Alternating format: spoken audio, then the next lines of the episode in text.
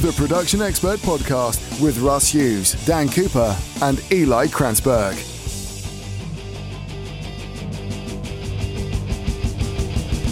Well, good evening and welcome to Production Expert Podcast number 368. It's May 13th, 2019. The sun is shining here in Ireland, which is rare. I'm Russ Hughes. I'm Eli Krantzberg. And I'm Dan Cooper. Okay, deals this month. There are some great deals from our partners like Avid, Focusrite, and SonarWorks, as well as uh, some great B stock offers on Avid products from RSPE Audio on our deals page. Link in the description. Uh, the NUGEN Audio uh, uh, sponsorship has finished for this month, but I know that last month it was a bit of a it was a bit of a mouthful to get through for anybody that had to read it. So uh, we haven't got a new sponsor, but if you if you do want to do some sponsorship on the podcast, then let us know, especially if it's really easy to read out at the beginning of the show, so we don't give you a million outtakes afterwards. Uh, anyway, let's go to some talking points. This is sponsored by our friends at Universal Audio. Over to you, Fab. Good morning, children. This is Fab DuPont. The Pro Tools Expert Podcast Talking Points are brought to you with the support of Universal Audio.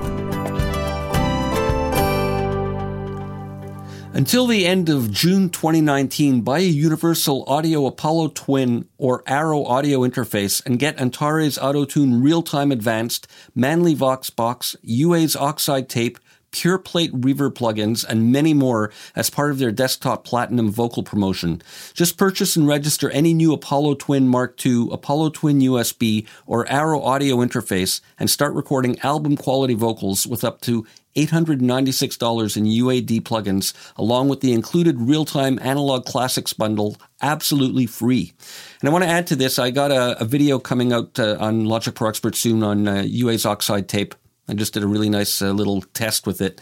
And uh, anyway, for those of you interested in, in this for UA plugins, I think it'll be a nice test.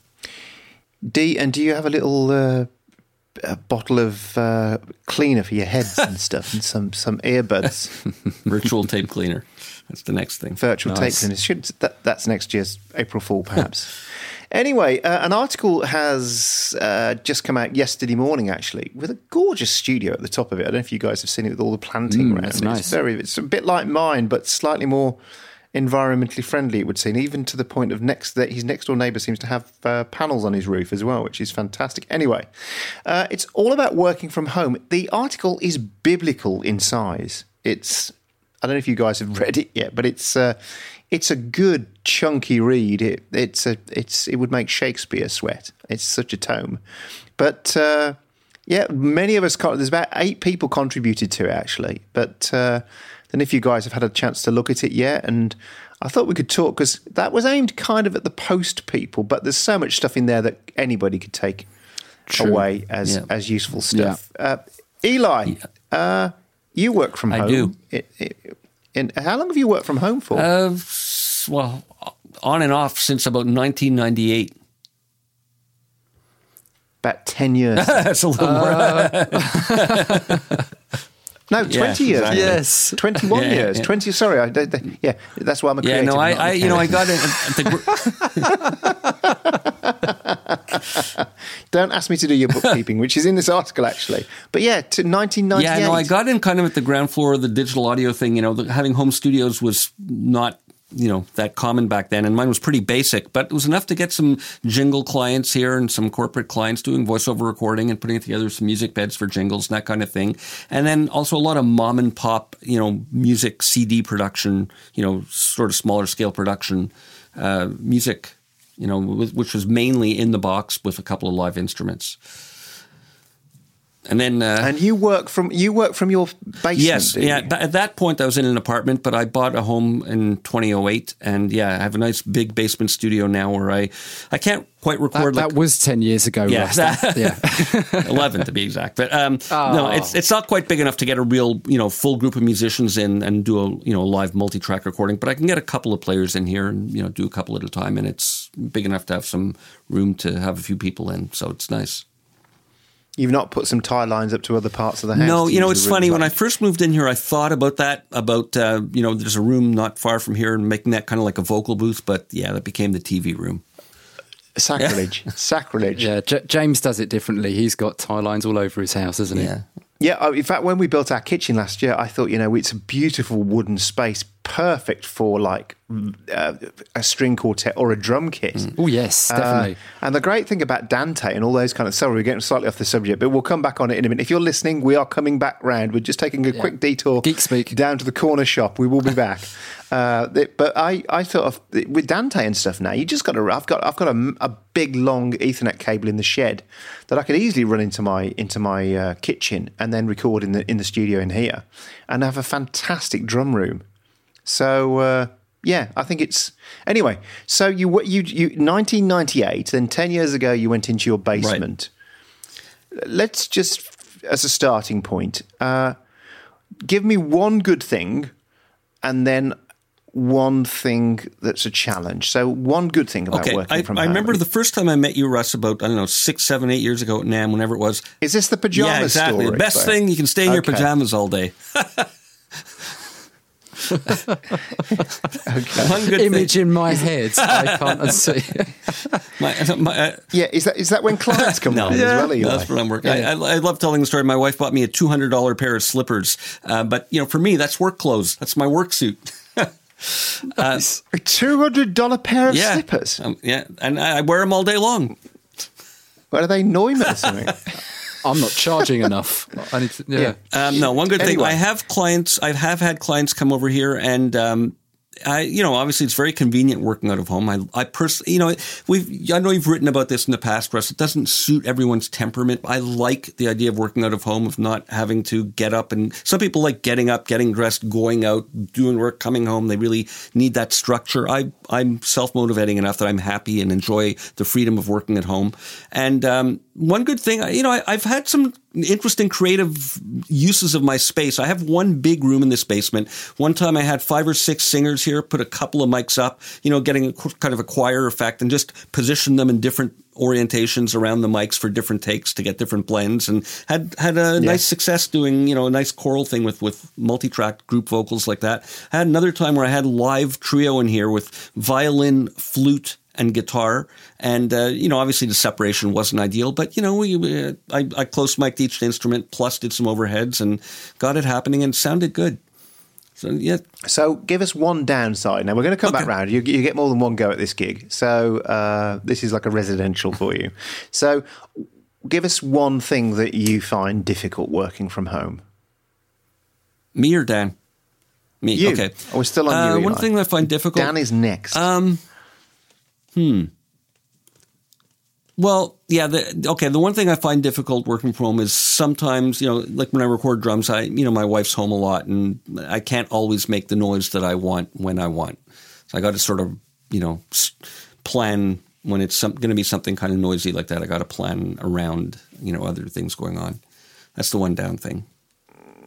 because you're in the same building as the house. Yeah, my wife's home, and I mean, you know, yeah. So if I'm going to be doing an extended session with some live drums, I got to sort of work it out to, you know, that, that when, to do it when she's out.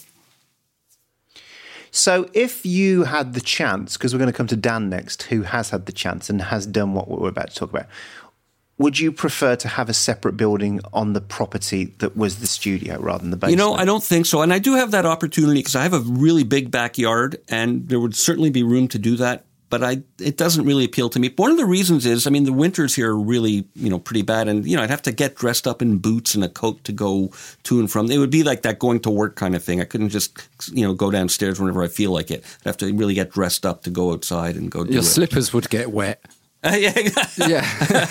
yeah, you're, you it's, this is the, to, to be honest. This is all about those two hundred dollar slippers, Yeah. isn't it? This is this is about. I forgot the Canadian dollars. aren't yeah. they? So it's you know like monopoly money. It's only seventy pounds for slippers instead. For those of you Stop that are it. worrying, he's only spending seventy English pounds on slippers or one hundred and twenty-five American dollars.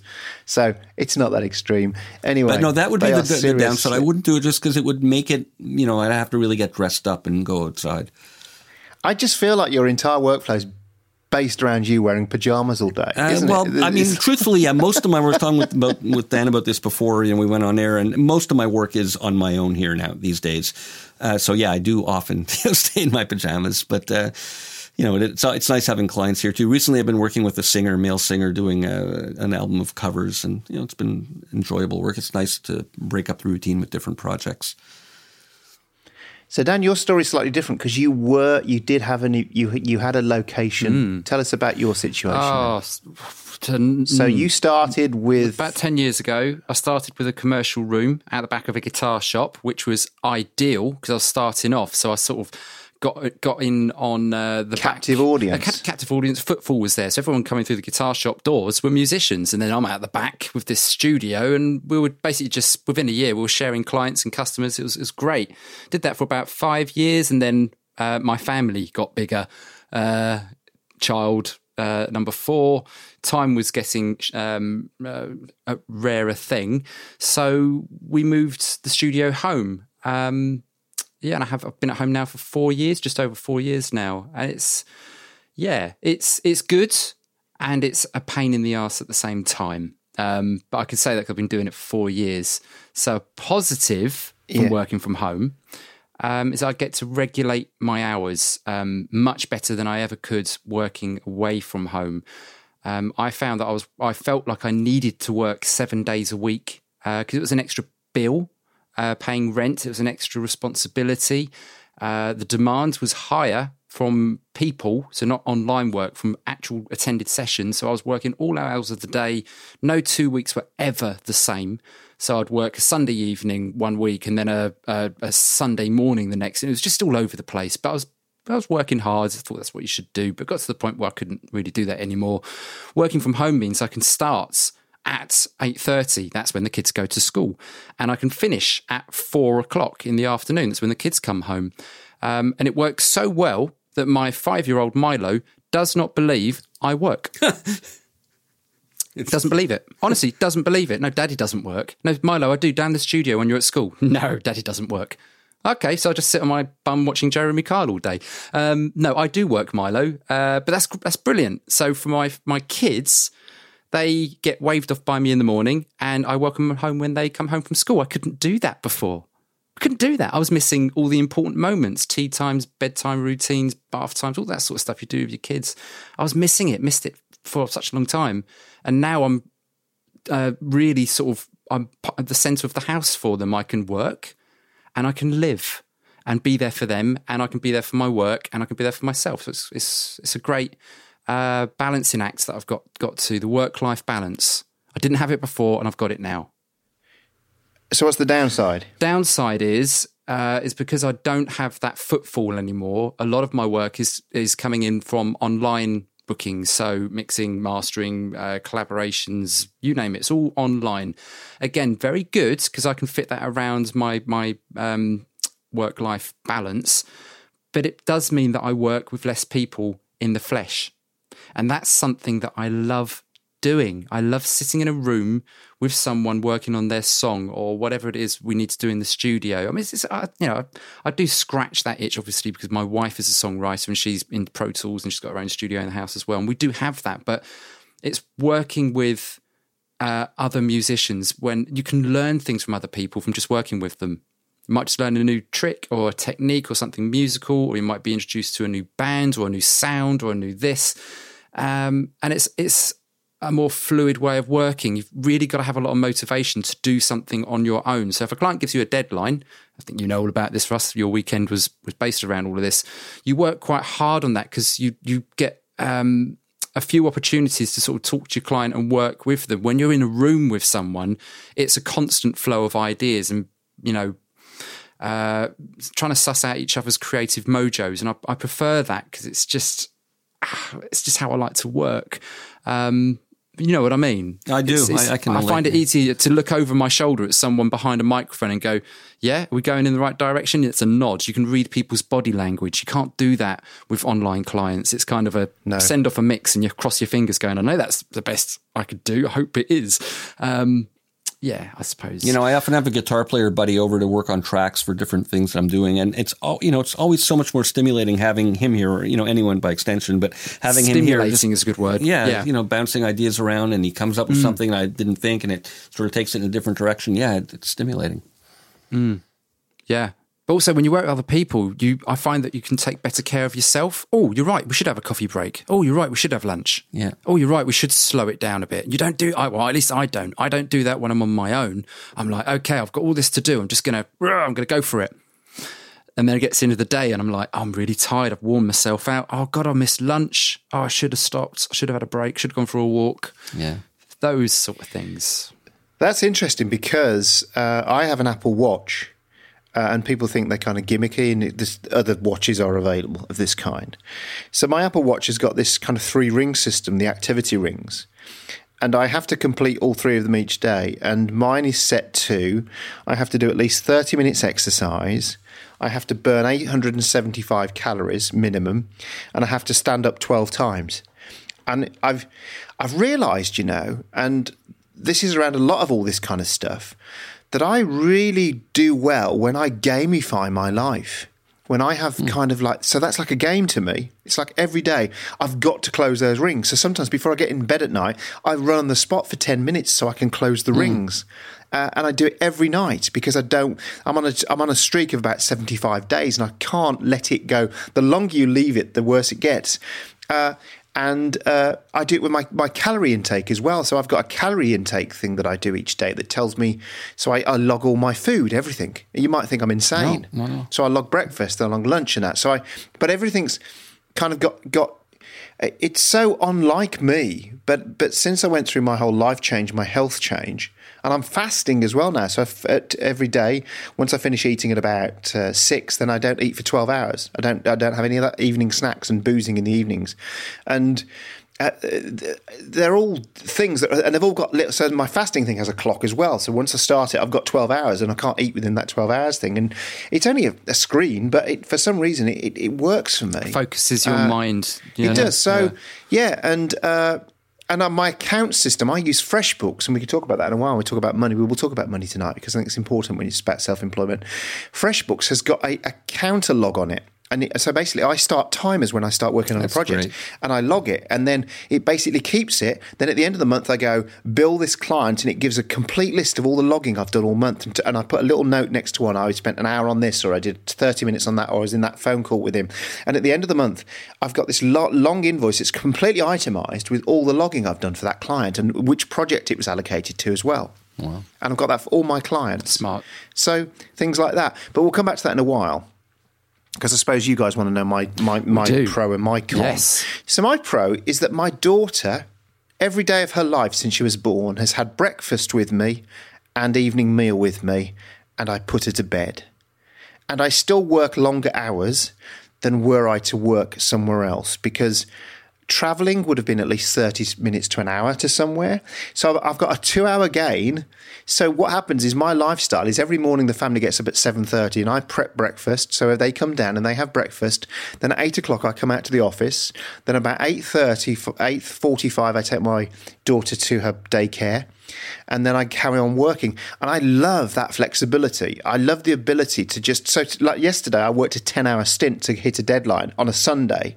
Uh, my wife was just finishing her masters off, and my daughter was with her cousins, so it was a good day to do it on. And then today. I've had a kind of quieter day. I've, had, th- I've, I've worked like three or four hours, but I can. So I love that. I love the flexibility of my time. I can, I can kind of stretch it and squeeze it when I need Yeah. to. So that's Yeah, the first like thing. that, Uh, the downside for me, uh, and I think it would be worse if I was in the in the, and I've had it where I was in a room in the house, but it doesn't really matter to me anymore. I don't tend to feel tempted to come out when I'm not working to the office because it's at the end of the garden, and it's funny you say that, Eli, because. Even 50 feet makes a difference. Mentally, it makes a difference because it's separate from the house. I don't tend to come out to it. I'm trying to think of my downside. Uh, and I can't think of one at the moment. I'm sure I will. Uh, I think the downside is I feed off other people, and sometimes it can be quite isolating. This industry when you're on your own, and especially as a creative, can't it? You've got. I was talking to somebody today, a girl I've been working with who's a writer. The trouble is, there's nobody else around. You don't have somebody to tell you that a good idea is is uh, that a good idea that you're about to give up on is worth pursuing, or a bad idea is something you should give up on. Do you know what I mean? You don't have those moments with people. And I think that collaboration of somebody saying, when you, you think, oh, I'm going to give up on this song idea, I'm going to give up on this video idea, I'm going to give up on this project idea. And in an office, in a team situation, somebody say, actually, if you just did this and you just did it, it'd be fine. But sometimes I think we kind of sometimes, I sometimes uh, drag out something that I should just let die. And sometimes I let things die which I should I pursue. think we all probably do because that. I don't have other people. Does that yeah, I make think sense? I know I, that happens to me too. Yeah. so that's that. Let's talk about okay some of the some of the things that are in that article. I want to talk about money, uh, and we'll start with you this time, Dan. Uh, talk about the, the, the systems for uh, uh, finding work, Okay. getting paid. Right. Those. Let's talk about those two things. Number one, um, most of the work that I receive is online. Um, I've got a website that I maintain regularly. Um, that I make sure is um, search engine optimized SEO so that people can find my work. That there are systems on my site that people can pay me for my work through. Uh, that I'm well advertised. Um, that if people do find my site, that they know what they're getting. There's no bullshit out there. It's not a, a list of gear. You know, people don't want to read that. They want to know what you can bring as a creative and as a professional with experience um, to their projects. Um, and I make sure that I make phone calls, Skype calls, that emails are well written, that I understand what the client needs, uh, what their budget is, what their deadlines are, the whole package. And I just try to be the most personal person I can be. You know, I've got to think of it like if I was to hire a trade that I don't know anything about, I just want to be able to trust that person that they're not going to you know, rip me off or do a poor job. So I apply that to people that contact me and I get on with it. Um, it's under promise, over deliver sort of attitude. So today, for instance, um, I did three mastering jobs.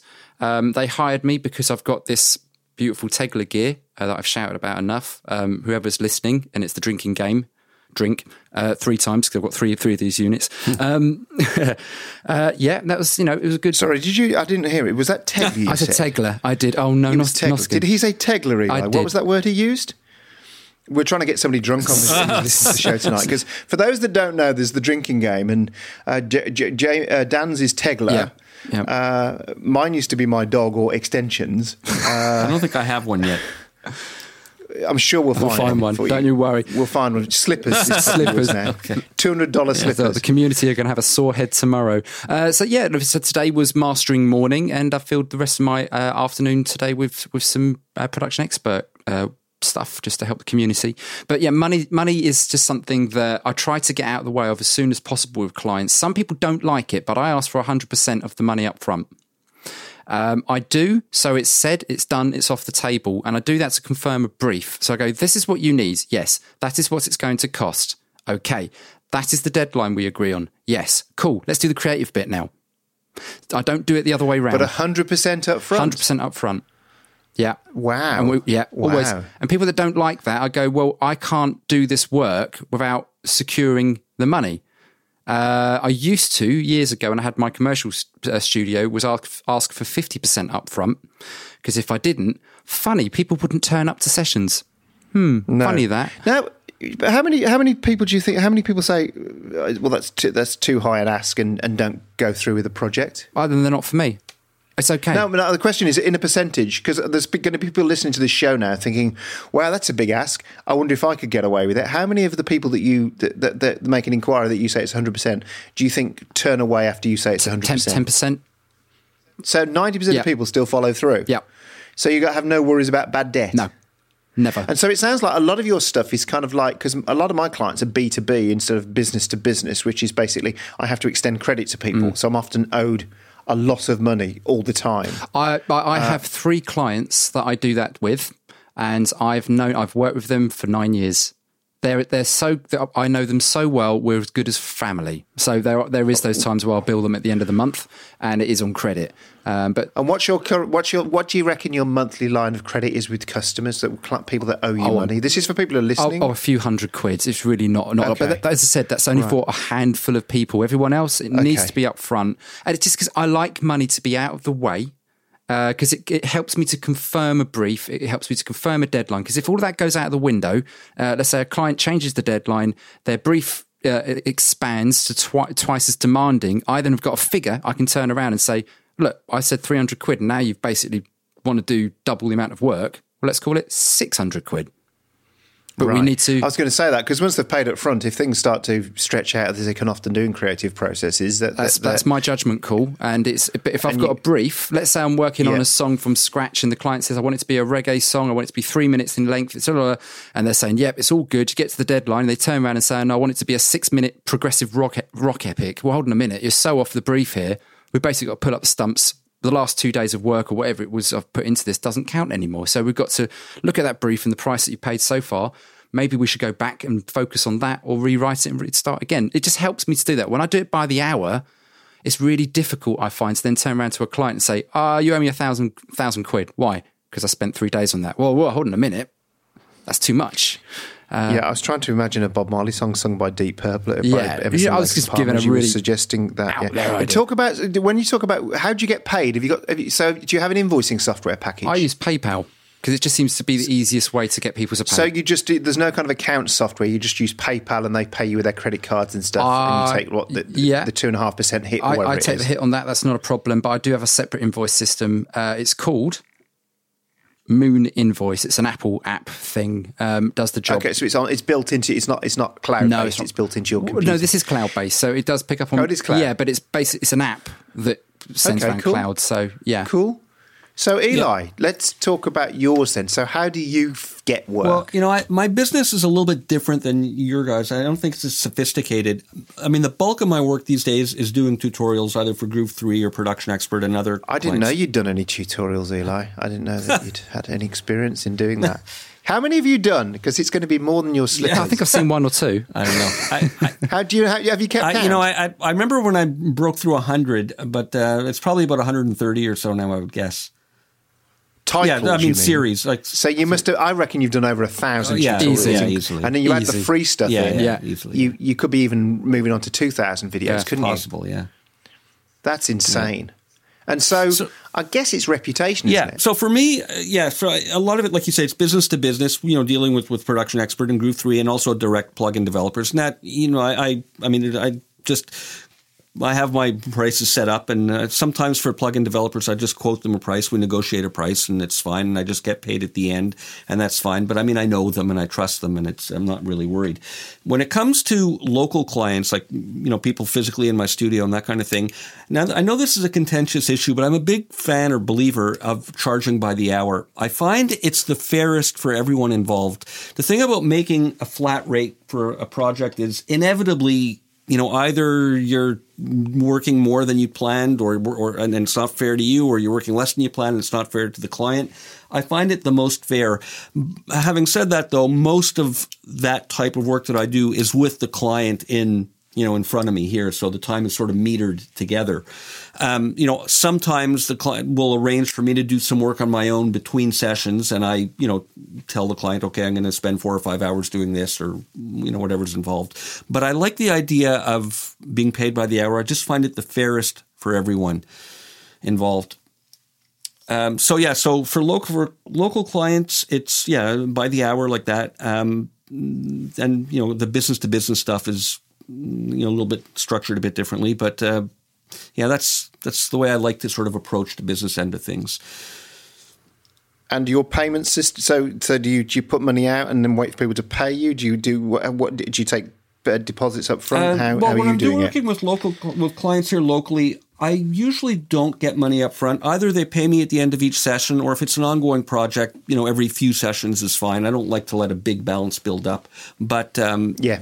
you know, uh, yeah, I, I, either at the end of the session or every few sessions, and or some of them that I know well that I have ongoing relationships with. I just there's one corporate client that does some, you know, for corporate videos, does some voiceover work here. I just bill him at the end, and and it's fine. I, but I have a relationship with him. I don't have that many sort of new clients that I don't know at all. You know, that, that's why I say my business is a bit different than than your guys. It's not like I'm have ads out on Craigslist and getting bands, different bands coming in every month. But when there is someone new, it's like I say, usually by the hour, and either we pay at the end of the session or at the end of every couple of sessions. And uh, in terms of taking money, how do you take money off people? Um, well, when it's local like that, I mean, check is easiest. Uh, money transfers are fine for you know all the business to business stuff. It's you know with Groove Three, uh, you know also there's a currency thing here. Being in Canada, I've opened up a U.S. account. A lot of the people I do business with or companies I do business with, Groove Three being among them, are are in the U.S. Yeah. So I get paid in U.S. dollars. So I you know set up a U.S. account for that. I um I do invoicing. Have you done that? What have you done that with a bank? Have you done it with TransferWise? Um, you see, it depends. on Where I what I find works best for me is, is if I can get a U.S. check in my hands and go to a money changer here and change it. That's where I get the best rate. Money change? You make it sound like a guy on the no, no, no. Uh, you know, a currency exchange uh, place, you know, whatever yeah. the term is. But uh, that they generally give way better rates than the bank. So I um, I try to who doesn't and when that's not possible, like like for example, like I did some work for Waves. You know, I'm not gonna I'm not gonna see them in person. Yeah. So I mean, I set up a U.S. account and I just invoice them and I have them deposited straight to you know doing a, an online transfer straight to my U.S. account and stays in U.S. dollars there, and I can deal with it how I need to or want. And how much do you think you're out for money most of the time? Um, nothing. The running line. I mean, I'm not out. Uh, credit. I'm not out for anything. I, I don't put out money in advance. I mean, I I don't mean that, but but there's often like you've just said said some big brands, and I know one of them, and I deal with one of them, and I have to wait for money from yeah. them. So there's going to be some line. Yeah, well, like for example, Group Three. I mean, I get paid monthly, so you know, at the end, like yeah. like where are we now? We're in the middle of May. I'll be getting a check for April soon. So yeah, I'm always. I'm, I'm, so so no, I mean, combined then is that is that hundreds, thousands, yeah, thousands, tens of thousands? Yeah, yeah, okay, okay. That's okay though. I mean, I, you know, it's just the way. Yeah, yeah. No, no. It's just I'm just because don't forget what we're talking about is people are listening to this podcast who might be going into business right. and just wondering how it all works out. Yeah, the well, trick is the trick is to have quite uh, to try and establish a few lines of income, not just let's say this is where I went wrong uh, a few years ago when I had the studio in the commercial room. I did what Eli said was working on the hourly basis with clients. Mm-hmm. There's only so many hours in a day. There's only so many days in a week, so many days in a, uh, weeks in a month, sort of thing. Um, so if I had a few quiet weeks, it happened. Let's call it January. You earn n- no money, um, and I've learned now that I can't rely on people coming into my studio. I mean, I learned this years ago because almost went under. Um, I've got to have other means of earning money. So online business, I also earn some money off tutorial uh, revenue stuff as well and other bits and bobs. So when there is a lull in one aspect of um, or one uh, revenue stream, I've got I know in my mind there's yeah. other bits coming in next week that I go actually I don't have to really work for that because it's money that I've already earned over a month somewhere else or oh some online works come in. So there's always something there's a, a balance of income coming in. It doesn't always come in at once. It's nice when it does, but I can breathe easy. That's where you need to get to when you work on your own, especially yeah. from home, is to get to a point where you don't have to stress about earning money because people aren't going to walk through your door. You've got to try and find it in as many different avenues as possible. Fingers in pies, yeah. Yeah. the, other, the, the other thing I would add to that, and uh, for anyone starting out a home business, I mean, this is kind of common sense or conventional wisdom, but I would never want to have my life structured in a way where I'm so close to my money is so tight that I'm one month away from having money problems. Like if, if I, you know, if I have to wait a month to get paid, I don't want that to, you know, I don't want my life and my finances in such a way that that, that good point. You know, good point. Not, yes, I think that's a that's an. I I would say to anybody that basically if you're going to go self-employed, live on the bare minimum, yeah. and put as much as you can in savings and that's what I've done for the last 10 years since I've been doing this is that if something like if the dishwasher blew up today I could go out and buy one cash yeah. yeah.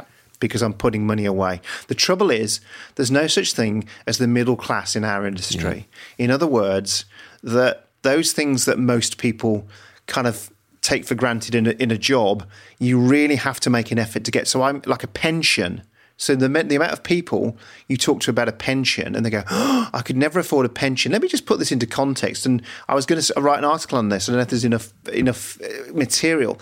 If you're 25, let's say now, and you're blowing 100 to 200 dollars a month on plugins that you don't really need, if you put that into a pension now, you'd have a decent pension by the time you retire. Yeah. Uh, I mean, a, a decent pension, $200 a month uh, about $2,400 a year, that would be enough for you to have a decent pension when you retire. And many musicians and people in our industry don't think in those kind of ways that the kind of working middle class would think of pensions, healthcare, all those kind of yeah. things. And so we, and uh, so so it's what Eli has just said is so important is that you have to build up a nest egg. You have to build up a buffer. I always I'm always in the situation where I try and have 90 days worth of money in my savings account. So if the worst should happen, if all my clients ran for cover tomorrow and I lost all my work, I've got 90 days worth of money to yeah, get me that through. Sounds realistic, yeah. Possibly more if Uh, you would- stretched it out. In, cri- Oh, in yeah, crisis, more you if could make it more. it out. Yeah, Yeah. absolutely. Yeah, uh, Russ. So your finances, income, how'd you do it? Yeah, so I, I'm interesting as well because uh, I'm different in a way as well. Because so I have I have a number of sources of income. My main source of income is I own a creative agency, so I'm all B two B. All my clients are coming for creative ideas, be that music or videos or both, uh, that kind of stuff, uh, and again, a bit like Eli, I've grown through reputation. I don't do any advertising whatsoever.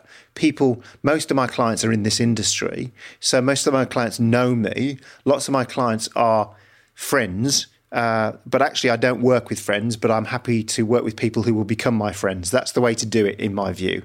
Is don't work for friends, work for people who you get on so well with it in your business life that they become like friends to you. Uh, so all of my clients, we talk about babies, the dog dying, holidays, all sorts of stuff, prostate checks, all those kind of. If it's a man, all now. But I'm I'm serious. We have that kind of intimate discussion if we need to. And uh, just a friend of mine a couple of days ago had a terrible news that his brother died, and I'll, I'll, and and so those the, the life happens, and so it's good if you're building a business to have that. So I've got these B two B clients, but uh, and lots of them, which is great.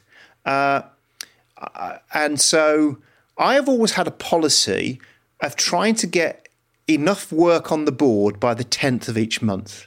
Even if it's not invoiced, I want to know where I am about 10 days into each month. So either I can panic or I can relax.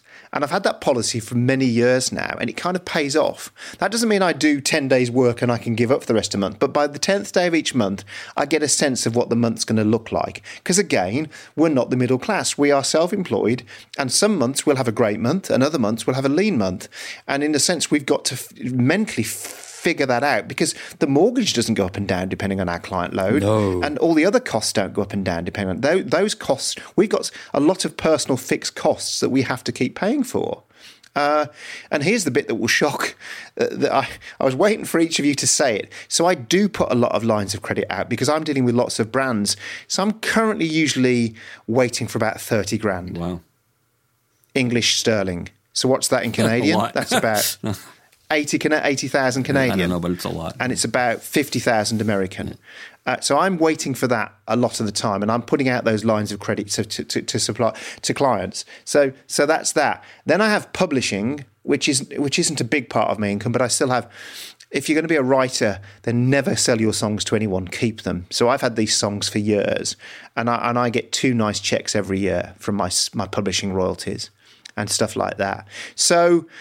Uh, and I use FreshBooks because I, I don't know if it logs all of my work for my clients, and it's just and, and you can plug it into things like PayPal and Stripe. And I mentioned it earlier; it's in the article. But transfer-wise, if you're doing inter inter into uh, inter uh, regional transactions with TransferWise, you can set up what they call borderless accounts. So I've got a euro account and a dollar account and a sterling account, and people just pay into them, and then I can transfer them within TransferWise between back into sterling. Uh, at the best spot, TransferWise is the most cost-effective way to send money around the world. Trust me, to any currency, I use it all the time. I've got people in Norway, Sweden, all over the world that I pay as well. Canada, uh, and and it's just a great way of paying people, uh, and it's safe and it's quick, and I just find it better than PayPal personally. Yeah, well, PayPal's got PayPal fees can- associated with it are a real drag. Yeah, and banks. No, it's, it's better than banks as well. Is that like uh, yeah, uh, banks are people who lend you an umbrella when the sun's out but want it back when it's raining. It's a guy like that. Uh, and, and to be honest, I've, I've never met a bank manager yet where I've, when I've shook his hand, I haven't counted my fingers afterwards to see if he's stolen one. Uh, because, as I say, banks don't do you any favors, especially when it comes to it. So I can tell you, I look at my fees every month. So if I buy like a plug-in uh, for a job. Uh, with my card, then I see the next day the banks then hosed me for a fee for that transaction and I get hosed like that. And it, it's like last quarter, I think it was two thousand pound in bank fees for, for, for like payments into my account and and payments like that. It's just insane. Uh, so I think there's many ways these days you can be savvy on getting paid on, and getting your money. And it's interesting that the three of us around this table tonight have very different models yeah. that all work for yeah. us, which which is great. Let's talk about because you joked earlier about about uh, your wife and your drums. Family life. We talked about the benefit of family mm-hmm. life. Is there any downsides uh, for you working from home with your family? Uh, I'll go first actually because tonight it happened to me. Okay. So I I got a call. I'd lit the barbecue because the sun is shining for a change in Ireland, and I lit the barbecue and I was just cooking it all up, and then Skype kicked off, and it was a call from my client who I had to take. So this is one of the benefits of working from home. I'm on a Skype call while while working the barbecue, but my family's sitting ready to have dinner with me, and I'm in the middle of a call, hmm. which I'm trying to get off as quickly as possible. And so, especially when you got, I've got clients all over the world, and so especially when the West Coast wakes up, I, it's dinner time here in the UK, and then it's kind of really annoying. And you can't say to clients, "Well, I'm sorry." Uh, you try to, so I do try and fence my family time in, but there are times when it does get so it does get just get those lines get blurred, and there's no way around it, in my view. Interesting. What about you, Eli? You know, one of the interesting things is, uh, as you know, my studio is in my basement, and I'm down here a lot. And my wife, she often says, she says, "I don't know when you're working or not." You know, because you know sometimes I'm down here just surfing the net or answering emails, whatever. Even that, the line sometimes between work and not working is blurred. But um, you know, she she often says she's you know she's not sure when I'm working or not because I'm you know I'm down here a lot. I mean, not so much a problem for me, I guess. Um, so does she come down the stairs and walks in and you're midway yeah, in the video? that does happen or? from time to time, and um, yeah, that that occasionally. And you have to give a kind of like expletive hand uh, signals well, without saying a word. You know, yeah, I generally if I, I, let her know if I'm gonna when if and when I'm gonna be recording, you know, I give her a few minutes notice if I know there's something going on, if she's got a load of laundry in the machine or she you she's gonna be coming and I when I know there's a possibility of her coming downstairs, I, I let her know and I'm gonna be recording. But yeah, that sometimes is a problem. I also gotta time my laundry. I'm right near the washing machine and dryer, so that that's. Uh, I mean, it's not an issue. We're only two people here. It's not like we have laundry going all day long every day. But you know, uh, we got to be cognizant of when the machine uh, is on and off. And have you uh, have you not thought about like putting a red light in? Yeah, no, I have, but I I have. I don't always leave my door closed to my studio just because it gets stuffy in here. But I mean, if it, it's not a really a big enough issue, if it was, yeah, I would close my door and put a light up, and and that would be fine. It's not that big an issue. It's just the two of us here. She doesn't come down that often, and it's not like I'm you know eight hours a day. I'm recording seven and a half of them. You know, it's a, you know most of when you're doing yeah. these videos, most of the time is the prep. Um, but it's interesting you say that it's not even about her interrupting you mid flow. It's that sometimes, and I have it, Anna will come over to my office and say, "Can I?" She just starts to talk to me, let's say about the school right. or something like that, and I'll go. Anna, I'm midway. I'm yeah, that's hard. I find that hard sometimes because my brain, you know, I'm so focused on what, you know, especially when I'm learning software for some videos, you know, I'm hyper focused on, on what I need to get ready in my brain for the next five minutes of what I want to record that like I, I find it hard to just get my attention wrenched away. And yeah, that, uh, but my wife kind of, you know, we have a, an understanding. She knows that, that, you know, that that's the way my brain works and she respects that. But do you think we try and play it both ways sometimes? So we'll say, I'm working, and then we'll go in the house at night and in front of the TV on our laptops, we'll carry on working. And that's kind of, bad that's so i think one of the hard things for me is because we have all this mobile technology like phones and laptops these days i'm sometimes still replying to emails at 10 o'clock at night while watching game of thrones or something and i think that it's yeah i, I think that's dan what about you what what are, what are kind of the challenges for you as a family um I would because yours is up the your, yours is up the garden, my, isn't it? So you go to work and I go back. to work and come back. But something I've realised over the last couple of years is that even though I'm so grateful I don't have that commute anymore from when I used to go to my commercial room, uh, that used to be about 14 hours traveling a week. So about two hours a day, an hour there, an hour back. It's something that I didn't realize I needed. Um, so going from work, so I finish at let's say half three, four o'clock. The kids get home around about that time, so I greet them. I don't have that space between work and home and I do finish. You know, you, you, guys know this. If you try to contact me after four o'clock, I won't pick the phone up because I'm in daddy mode. Uh, I've done my work for the day, so you know, get, get catch me the next day. Um, and that's that's how it goes. But I can sometimes bring my work in, not as in checking my emails and all that. I haven't actually processed my day. Now, I might have had a really, really busy day, or I've had a day where I've had, you know, a little bit of a crisis on with a client or crisis with my gear. I'm behind. So I've had to really push and I haven't decompressed from work. And I'm, I'm, I'm rigid in my personality when the kids are trying to go, hi, daddy. And I'm like, "Ah, give me a minute, give me a minute, give me a minute. And that, that minute can turn into an hour funny enough. And that's that's sort of I've got to go for a walk sometimes. Just feel like I'm actually right now. I'm home from work. Now I'm daddy. Do you know what I mean? So I haven't got. I'm still trying to work it out. A walk sometimes does it, but not all the time. That leaving work to come home, and yeah, it's only 20 meters down the end of the garden, but those 20 meters are not enough sometimes for me to walk off my day uh, and be fully present as a dad. Do you know what I mean? Yeah. Um, Yeah. Yeah, and sometimes I think that's my problem as well. Sometimes I'm I'm home, but I'm still, still somewhere else. Somewhere else. Yes. Yeah. yeah. I think the I think there is a benefit of catching a train home for an hour, or and I think this is and, and please, if anybody, this is not me having a sexist moment, but I think that it's almost. I think men need a bit of cave time Yeah. when they get get home from work. Now, and and so it, I'm not trying to offend anybody by saying this, but I'm saying that that it, it here's the joke that Anna can go out for ten minutes with a mate and come back and take two hours to tell me what she talked about. I can I can go out for two hours and not find ten seconds to report Yeah, back yeah, to her when I get home. That's what I, that's the kind of thing I'm trying to say. There are here. gender differences. And, and and that may not be of a gender issue, but but it seems to be in some ways the case. But what I'm what I was saying is that that that, that space between your work life and your home life, delineated by a train ride or a car ride or a walk, we don't have, do we? Hmm, Thirty seconds for us guys. I was going to say Eli because we're running out of time. Is there any issues with people coming? did- Is there a way into your basement without going through the No, house? No, it's through the front door, um, but I don't have that much traffic that it's a problem. Uh, it's really not, not an issue. Yeah. I don't have that much foot traffic. So through because because some people struggle. So when I had my office in a bedroom before we were when we were building the studio, uh, that was a bit of a challenge, and, and and I was very careful about who came to the house. Yeah, no, I don't have that many clients. I actually do have a back door that's closer, but I, I, the only time I have clients use it is if they're bringing equipment in, just because it's closer. You know, if they're bringing a keyboard Yeah. or something.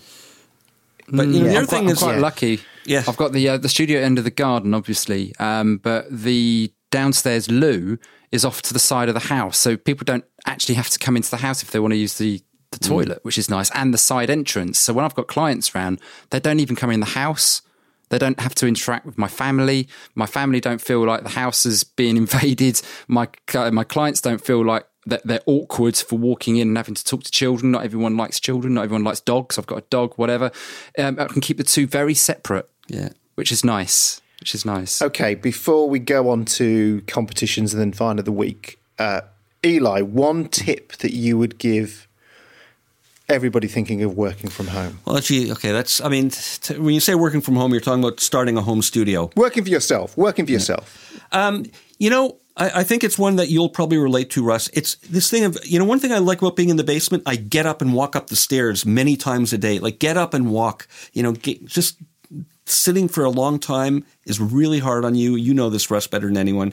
Just get up and walk. Yeah. That's my thing. And I love that I have to walk up and down the stairs to go to the bathroom or get a drink of water or whatever. And I often just go out for a walk sometimes in the middle of the day, just to stretch my legs and my brain too. But get up and walk and get move around. That, that's my tip. Dan, what about you? One thing that you think you've either you'd tell twenty-one-year-old Dan again if he if you did it all over again, or, or just a tip that you something that you cherish about working that people should take note of. Always establish a start time for your day and a finish time. Don't be available. Uh, don't give yourself to work for every waking minute that you are uh, awake for. It's it's pointless. Absolutely pointless. For me, being able to start and finish at the same time every day is liberating. For me, Yeah. I think that is so key. For years, I did not do that. Um, I joked with my wife. I said, you know, this week I, I've had uh, my dinner, my tea at different times. This is when I had my last studio at different times of the evening, and I didn't sit down and eat it. I was walking to a train station. I said, that's really not healthy and it's not right. And I, I miss having a routine of start and finish times. And I've worked so damn hard to get that and I really appreciate it. So if you have that ability, make sure you've got a time that you start, a time that you finish. Because I, I, my brother-in-law doesn't have that, and he's all over the place. He's successful, but sometimes he starts his day at two o'clock in the afternoon, and he's finishing at two in the morning. And then the next day, he's like starting at eight in the morning, tired and on the back foot, and working through to funny all over the place because he can't seem to Yeah. work that out. That a start and end time is actually quite important for your brain, especially let's say in the last hour of your work. You go, I can slow down. I don't Yeah. actually have to get more manic here. I can slow down and put it on tomorrow's to do list. You can wind your day down, and that that's key for just general well being. You know, that's another thing. Everyone has different sort of inner body clocks in terms of what day, what part of the day you work best at. I'm a morning person. By four o'clock in the afternoon, I'm starting to fade. You know, and I like to get all my work done Yeah. earlier. Russ, what's your one tip that you want to give people starting out in the business? This is a tip that I ignore at your peril, which is never apologize for asking for money. Yeah, that's good. when you run a business is that sometimes we either forget to, but as Dan said at the start, he's asking for 100% up front. But it's not only the only it's not only the negotiation at the start. Is that sometimes when somebody owes you money, you say, "Oh, do you mind paying me?" You should never Oh, say yeah. that. You've done a service, and now it's time to Yeah. pay. Uh, and thankfully, although I said I'm out for a lot of money, they will all pay me at some point. And if I need that money, I will email them and say, "Can you pay me now?" Uh, because what you've got to remember is it's not a big company. You not getting paid is your mortgage not getting Yeah. paid, or your healthcare not getting paid, or your pension not getting paid, uh, or, or, or whatever. Or your your kids Kid- can't go on yeah, holiday. kids' activities, all that sort of yeah, stuff. Yeah, kids' activities get cancelled. So never apologise for asking for money, because if you if you do, then you shouldn't be in this. You shouldn't be self-employed. It's it's a tough one. It's the hardest lesson I had to learn, but I'm really tough on it these days. Dan, competition. wait, hang on, Russ. I want to add one last thing. You know, to, to get the last word on this. You know, you were saying to Dan, what would you tell 21 year old Dan? I wasn't thinking of it in those terms. So, 21 year old Eli, the one piece of advice I'd give myself. Can you remember that far back, Eli? Yeah, the one piece of advice I, I changed my piece of advice for people starting uh, their own home studio. Get a different haircut. Yeah. I think No. Eli, after seeing that picture you put up on Facebook the other day. No, my one last piece of advice wow, is my, my last piece of advice is spend the money, get a good chair. Your back will love it. Yeah, you're dead right. I spent a thousand quid on a chair last get, year. Get a good chair. You don't. it. When you're young, you don't care. You don't think about it. Do it. Yeah, it, it, stay healthy as well. stay- As- And I learned that the hard way. Getting it off is harder than keeping it off uh, in the first place. Anyway, competitions, Dan. Competitions. So over the month of May 2019, we've partnered with our friends at Sonible to offer you the chance of winning one of three copies of Sonible's special AI EQ bundles worth 289 euros. This bundle includes Smart EQ 2, Proximity EQ, and Entropy EQ. Uh, for more information, click the link in the show notes. The Pro Tools Expert podcast is created using Source Connect Now from Source Elements. Register now for your free account at now.source-elements.com. If you've ever tried to do interviews over the internet with apps like Skype, you'll know how hit and miss the audio quality and connection can be, and even on a good day, it isn't really good enough for a long form interview. We now use Source Connect Now, which offers ISDN equivalent quality audio using a Chrome browser, no software to install. To get your free account, follow the link in the podcast notes. Our friends at RSP Audio are running a sale on Avid B stock items. They're open box items, but they are all in near perfect condition and carry a full warranty. Uh, these are obviously very limited quantities, and when they're gone, they're gone. If you want to find out what RSP have got, then check this special link in the podcast notes. At the moment, they have great deals on a Pro Tools dock, Artist Mix, HDX card, 16 by 16 HDIO interface. MTRX interface and an S3 control surface. Uh, all of this typically around two thirds of the list price. Not bad at all. Right, find of the week, Dan. Find of the week. Uh, no sexy gear or plugins, anything like that. Um, instead, it's kind of a bit more of a warning. Um, if you do have an outhouse studio like me, uh, beware of the ants. Uh, the weekend opened up down here. Ants everywhere, absolutely everywhere. So where the hell these come from? And I worried because I thought, oh shit, they're all over the floor. What if they start climbing into my mixing desk or into the gear or into my Mac, things like that?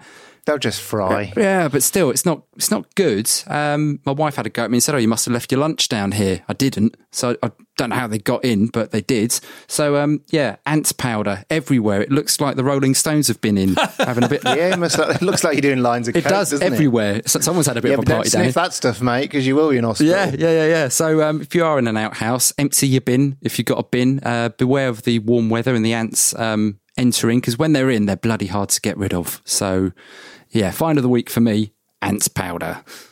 Eli, what's yours find of the week? You know, my find of the week ties into our, our talking point today. I really enjoyed a documentary on Netflix yesterday on John Lennon and the recording of the Imagine album. It's called Above Us Only Sky. And it was so Sounds charming. great. It takes place in, in around 1969 where he had some English estate that he rented. And it, it documents this process of setting up a, st- well, in that a home studio, although it's not what we think of as a home studio now. And there's lots of great scenes with his home studio with all the musicians there working out their parts, playing. And it's so, you know, I, I want to use the word innocent because, you know, we're talking John Lennon in 1969. He's not a 15 year old kid in a garage basement. He's anything but innocent. But it's so innocent in terms of their relationship to the technology that I found it so charming. They were there playing, focused on the music, trying out their parts. And yeah, they had the big mixing desk and then they had an engineer there, but just so unaware and un, you know, whether it was how many bits, well, it was no bits, of course, it was analog, but, you know, what kind of tapes or what kind of compressors or what kind of microphones. They just sort of had their mics in place and how casual the whole thing was. They're all there playing in the same room. There's leakage, there's bleed. You can hear that, that, the, the iconic kind of delay on, on Lennon's voice, but just the innocence and charm with which they just were there playing music in the studio. It's something so foreign to us. You know, I heard recently, I don't know if it was I don't, I can't, I don't know who it was that said this, but someone was asked in an interview about, you know, getting the, the, the classic analog sound, you know, all our tape plugins and emulation, saturation, this and that. The way to get the analog sound is to get all the musicians in the room playing at once. That's Yeah. how you get your analog sound. You know? Yeah, I, I, I, I tell you what, there's no replacement for talent. I was in a studio last Thursday with a great engineer, a great uh, producer, and a great vocalist, and wow. Uh, one mic, uh, two compressors, and an SSL board, and I said that vocal sounds incredible, and but mostly because the vocalist was Yeah. incredible, stunning. But uh, this, uh, this. I mean, this documentary, if you get a chance, check it out. It's really charming to see. You know the the, the sort of behind the scenes peek. You know them like working out the parts and doing their thing, and it's it's really very enjoyable. Russ, how about you?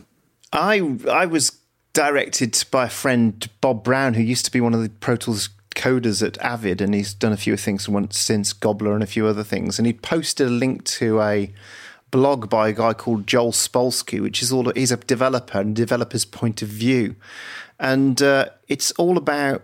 There's a quote in there, and he says at the end of the day, because he it's a product manager said to him one day as a, as a coder, if you read the article, and uh, Julian, you can beat this or not. It's up to your discretion. He said, at the end of the day, ship the fucking thing. It's great to rewrite your code and make it cleaner, and by the third time, it's actually going to be pretty. but that's not the point. You're not here to write code. You're here to ship products, and it's all about the challenge of writing great software products uh, and the tension between perfection and shipping it. And uh, anybody that thinks there's software out there that doesn't have bugs in it is naive. All software has bugs. It's just you're lucky sometimes not to find them. Uh, but this is a, this this post was just if you've got if you want any insight into what it's probably like to be Avid or Apple or any of the bit any of the software developers, and I saw that uh, Guillaume from Blue Cat loved it as well because he's a small developer, and a few of my developer friends said, "Yeah, this is a great article because it really un- it basically it's a bit like it's a bit like the John Lennon thing, but in the sense is it opens up the world of coding to you and what it's like to be a coder. Read the article; it's a brilliant article, and you'll you'll probably never judge a, a, a, a product again, uh, even those that ship longer bug fix lists than feature lists. And I won't go any further than that with that comment. And on that controversial moment from me, it's good night from me. Good night from me. And it's good night from me. Good night.